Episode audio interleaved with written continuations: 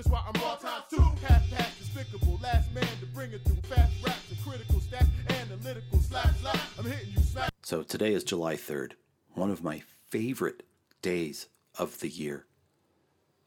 Because yeah, I'm not into themed holidays. I'm pretty much too alpha for that. I don't. I'm, that all made sense when like you were seven and it was Halloween or something. Yeah, I don't need that anymore. Give me the day off. I'll decide what to celebrate. But July 3rd is fun because if I'm in town running some errands or run into some local dunce I like, and they'll be like, "What you doing for the fourth? And my favorite thing to do is just look at him and shake my head like I've never heard it before of it before in my life. They get pretty agitated trying to explain it to you. Good patriotic fun. Here comes some more theme music. I'm sticking you smack lips to stack all with the lyrical technique. For party crashes, liquor spilling mayhem. Cops to play them, super bitches to slay them. Serious biz, no time remains for the cattle defecation. You spitting what the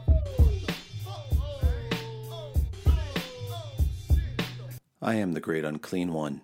Welcome back to Breakup Gaming Society, episode 58, home to America's least responsible board game podcast. We're going to cover three things today. One, drink of the week. It's going to be a look back at a compendium of cocktails invented for this show. Only one of which is good because an actual person designed it. The rest were done by me. They're not good. Game of the week. Back in episode 52, 62, I forget. I made no secret that I was absolutely bowled over in love with the indie tabletop role playing solo game called Dead Belt, produced by a couple of Drakes. It's easy to find. A couple of drakes.itch.io. I don't know how. They're prodigious. I don't know how they get more any as many games out as they do. But Dead Belt is my jam. Now last time I had just barely fumbled my way through one mission, but since then, my little void rat, that's the name of the character class I chose, has survived four missions and might have a foothold on liquidity, the money required to get your character out of the game, which is the which is the goal. So we're going to tell some dead belt stories. It's not fun out there, belters. So you can live vicariously through me. Then lastly, it's not just track of the week. We're going to talk about some uh, hip hop tracks that have. I tend toward hyperbolic speech, but these fucking things have got me through some rough moments, and I'm gonna I'm gonna um, share them with you. But first, let's have a, a salute for the people on Twitter, especially fellow podcasters who have organized and elevated us so you don't just feel like it's you and your mic floating around out there in space. I speak in particular of Brendan Costello of At Unchefed, a guy who knows a lot about food, a voluble human with a generous spirit, who lashed together a sort of survival raft of indie podcasts, including mine, and said, for a kickoff project, how about we all run ads for each other on each other's things. So this is the last in the cycle. I finally got to the end, and it's fitting that it highlights um, Brendan and his work. He's a trained chef who decided he wanted to use his passion for and knowledge of food doing something other than banging his brains out in a kitchen. Here's his ad. Thank you, Brendan. Hello, everyone. This is Brendan from the Unchefed podcast. Each week on Unchefed, we unpack a topic regarding the politics and history of our plates in the hope of becoming better eaters. That's Unchefed, available now on your preferred podcast network. And there you have it. Shout out once again to Brendan of Unchefed. His show really is worthwhile. He digs into some stuff. He's like me when I get wound up talking about music and producers and weird families of sub remixes, except he knows more about his arena than I do about mine. Also, want to salute all my pals at the Brain Trust, which is what we've come to call this ad hoc group of folks that are very cool and uh, bright and each have their own unique takes on their topic area. Here we go. going to come back in just a matter of seconds and talk about chaotic cocktails that your friends will hate. Drink of the week. So, here and there, we have paid homage to what I think is the hilarious sprawl of the Warhammer 40,000 sci fi universe by inventing shots and drinks in tribute to uh, four of the universe's demon gods. Um, and just, you know, I figured these are awful entities. So awful drinks will probably be, you know, on theme, on brand. If you go onto the blog, breakupgamingsociety.com, I believe the most recent blog post is called uh, Chaotic Cocktails That Your Friends Will Hate. Um, they are not endorsed by Games Workshop, nor would I recommend them to any human, really, with the exception of the last one, which was formulated in tribute to Tzeentch, who's the sort of changer of ways, the architect of fate. And uh, I reached out to at Vonnegut, who designed a drink um, that involved uh, bourbon, cocoa bitters, Galliano, and Goldschlager it's kind of like looking at my DNA. You look at it and, and think, there's no way this should work in real life, but somehow it does. And, uh, you know, in recent weeks, it was delicious. I, I knocked back four or five of them the first night I actually bought his recommended ingredients and made them. It's a nice summer drink. But something's been nagging me. I went back to Skirt and I'm like, dude, what in God's name do I garnish this with? And, and he was stuck. But a couple weeks back ago, I was on a self date at a Colorado Springs restaurant called Cowboy Star, which, by the way, I highly recommend. If you're ever in Colorado Springs, stop and have their mussels. that, that, what was in that mussel skillet is a poem I'm still trying to decipher. But I was talking to the gal behind the bar, told her about the drink, and told her I was stuck for a garnish, and she recommended either dehydrated apples sprinkled with cinnamon, or I guess somewhere you can buy edible gold flakes, which I'm going to try and report back on later on. But if uh, you don't take yourself or your liver too seriously, go to the blog, Chaotic Cocktails That Your Friends Will Hate, at breakupgamingsociety.com. That's the drink of the week. Um, the switch is flipped if it stays hot for enough days, I lose interest in brown liquors and I start buying vodka again. And I mixed again uh, a drink that I tried my hand at last summer, made it again a couple weeks ago. And we're going to be talking about that, that next time. It used to be a staple of bar going culture that kind of di- uh, died away, but I brought it back. Coming up, we are going back to the belt to hear some stories about what happened to my character. The last four times I tried to raid and pillage abandoned sp- starships for profitable junk and barely came back alive. Game of the Week's coming up. Game of the Week. Game of the Week. As promised, we are returning to the belt, that is, Dead Belt. Here's the premise quickly. It's a very affordable, lightweight game where you can use your own components and markers and a deck of cards and a pencil and a character sheet to feel what it's like to be a desperate scavenger who's got the bank squeezing him from one side and death in the void squeezing him from the other.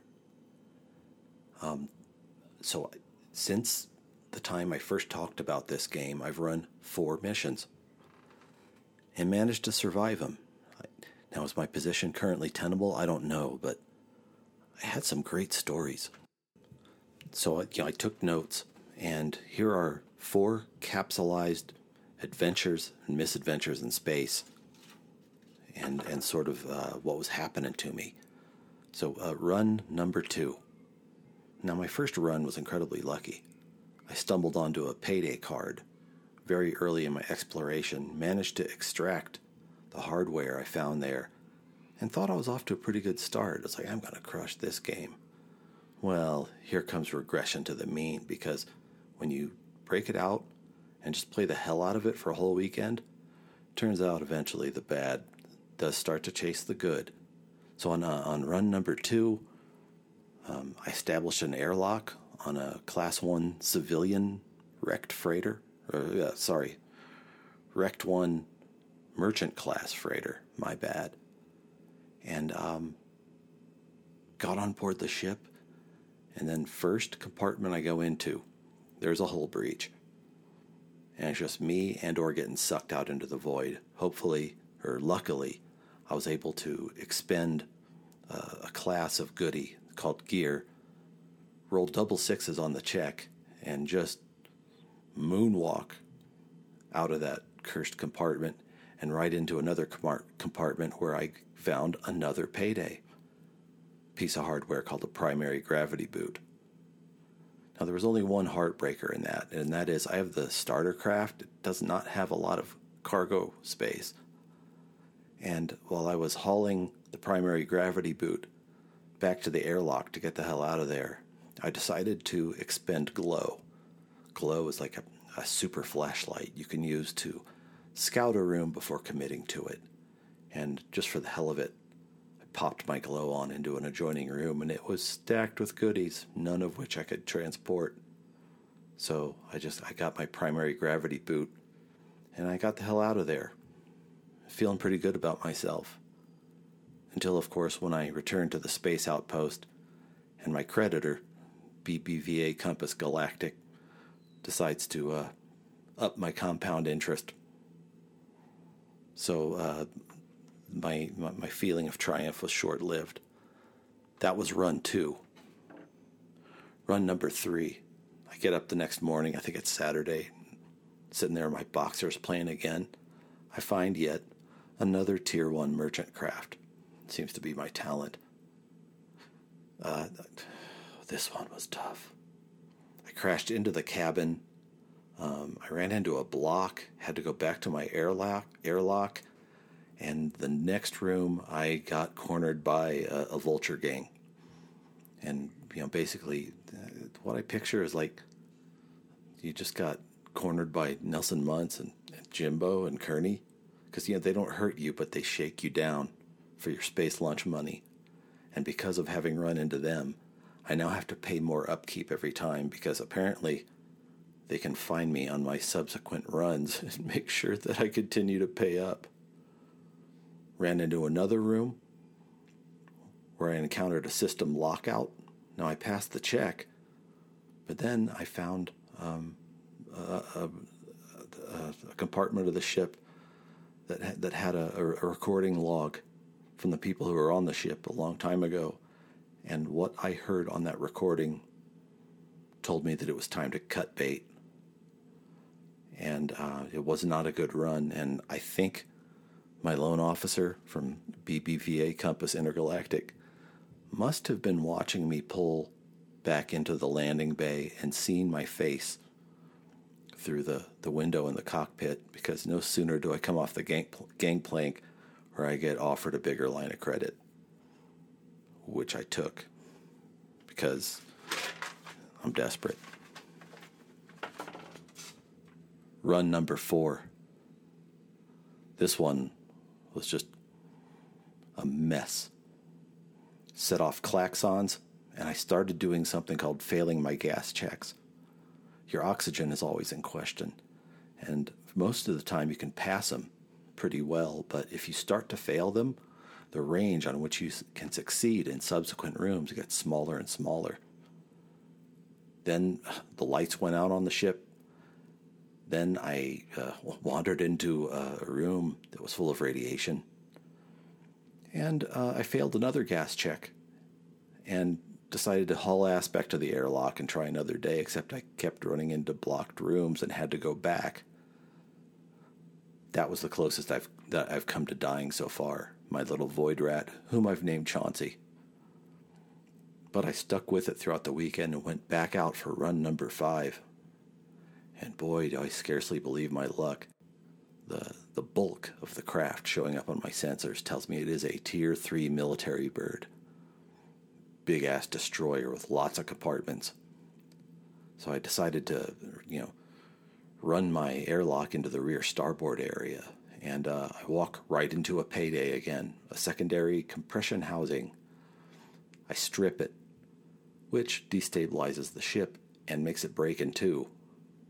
And on my way back, encounter a room that spawns pirates. Now, pirates are worse than vultures. Vultures just want to shake you down for cash. Pirates will slit your space uh, spacesuit open and uh, laugh at you while you decompress. Um, here's the neat part I was only one compartment away from my airlock, and the pirates had spawned on the part of the ship that had broken up, broken off, and started to drift away. So, good luck, jerks. Um, my cargo bay is stuffed, and I, I, break the airlock and get out of there. And um, came back and flipped it and decided to flirt with death and incur even more debt to buy a bigger ship. Um, the Jackdaw, I think it is, which hopefully um, will make it worth it, maybe trying it an extra few rooms because I'll be able to stash more cargo in there. Um, but you know, the, one of the interesting notes I made for myself is that this game's really interesting in finding out how desperation, greed, and reason cohabit in your mind. Sean and Navi, the, the husband and wife team who made the game, have talked about their different play styles and how uh, Navi, Navi, I'm sorry, I still don't know how to say it. Uh, she, you know, she'll she'll find a you know a, a goodie on a, on a wreck on a wrecked ship and scoot, while Sean is I think more inclined to press your luck and charge through an extra few rooms. But I think I'm more in the Navi school of things. I, I hit a payday. I'm just I'm just going to go back and see if I can keep my upgrade going and do a minor. But there it is. There it is. Four more missions under my belt. So that's one character that has survived, five missions.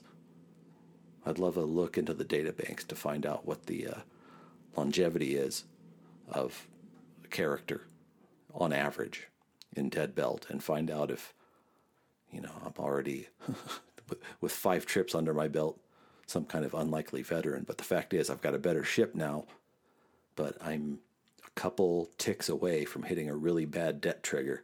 So this ship has to pay off. I have to be able to stuff it with some great stuff and not find any more pirates or predatory nanobots or uh, uh, yeah and, and and and see if I can if I can get out of this game then maybe try it again with uh, one of the other character classes, each of which have their own strengths and backstory. But the goal's always the same make your scratch and get the hell out of the belt. But right now I'm in the belt, enjoying it very much. I think you will too. Once again, take a look at their work. A couple of drakes.itch.io. Coming back in a sec with some glorious slabs of sustaining hip hop for track of the week. Track of the. Get this barbershop quartet bullshit out of here. What the hell? Is this supposed to be a dapper. damn got something.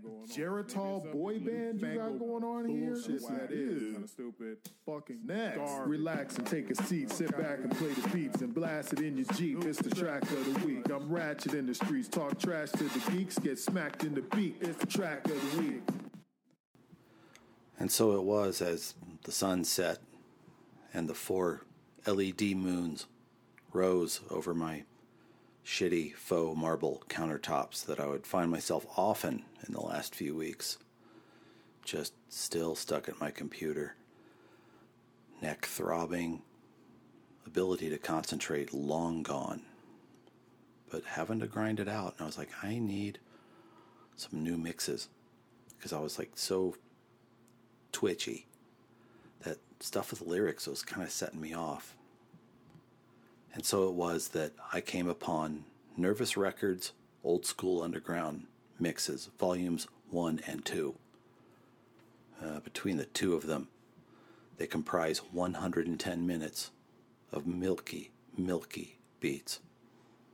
And I know I should probably do my research and find out who mixed it, who engineered it, put it all together, because the, they're rich and seamless. I almost don't like knowing. Because to me, they've become something like divine transmissions.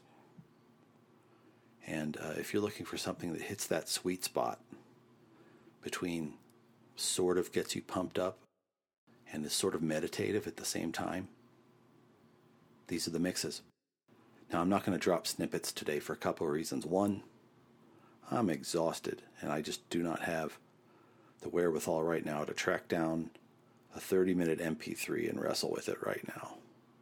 Plus, kind of, what's the point? Dropping 50 seconds out of one of these dreams would it would be almost like just zooming in on three tiles of a Byzantine mosaic and being like, see, cool. You kind of have to let them soak in. And uh, I, I'm just going to share you with you one of my favorite moments. I was frazzled, sitting in the chair, still writing, 7:38. I just want to lie down, but I can't. They blend over the course of several, you know, patient seconds. There's a transition between beats, and all of a sudden they drop a little sample from "It Takes a Nation of Millions to Hold Us Back," one of the England uh, British concert snippets that pepper that album, and then just this really satisfying snare kicks in, and then my hands come off the keyboard, and I I, I stop and I like is that the bass line that Pete Rock used in the House of Pain Jump Around remix? And it was. And, and the way they just massage it. It's 110 minutes of music. And I'm just telling all you heads out there that these two mixes aren't, they're not beats. This is self care. No kidding. No shit. So, uh, once again, if you're just looking for uh, something to throw on, you could throw this on during a party. You can throw it on during uh, a work day. Works either way. It's magic. Nervous old school mixes.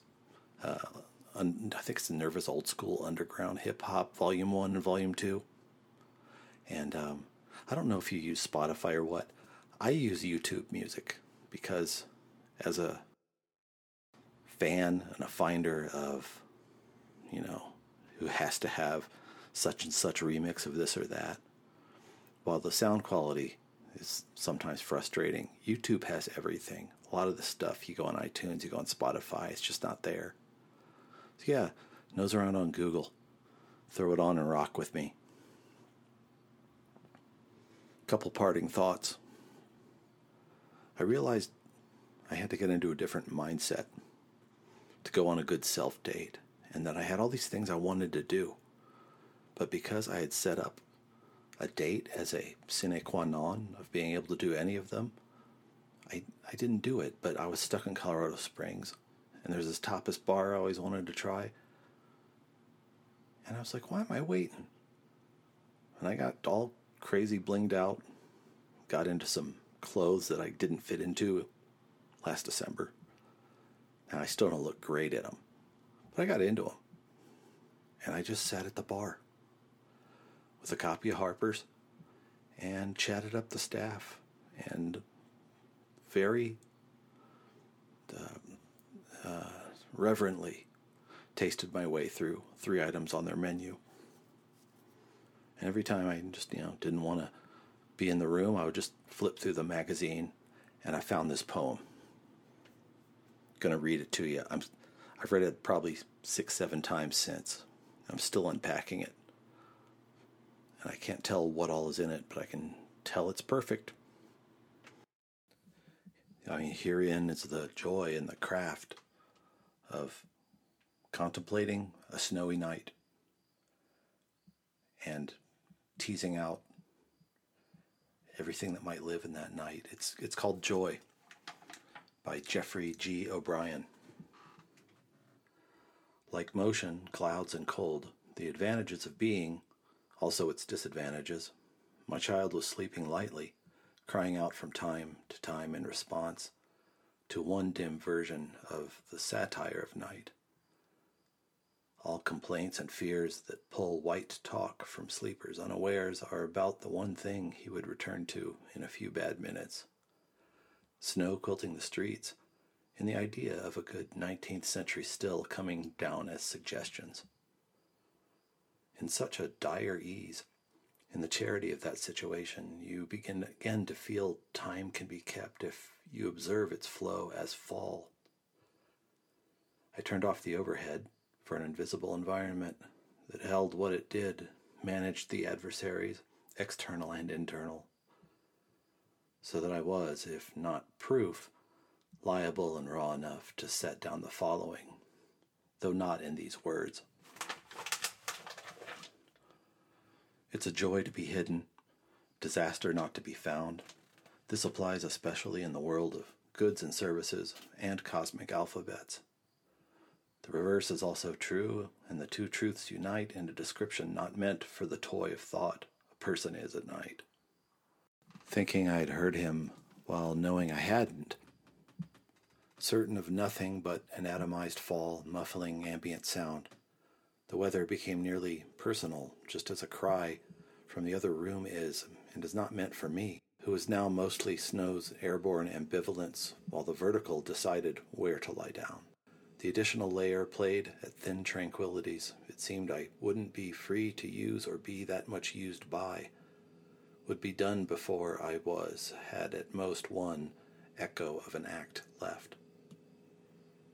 Before the streets reverted from glow to bleakness, I understood to be the temporary gift, then sends now for silence to frost or destroy, that the light dedicated in the lamp posts zippering up the block will hasten or delay.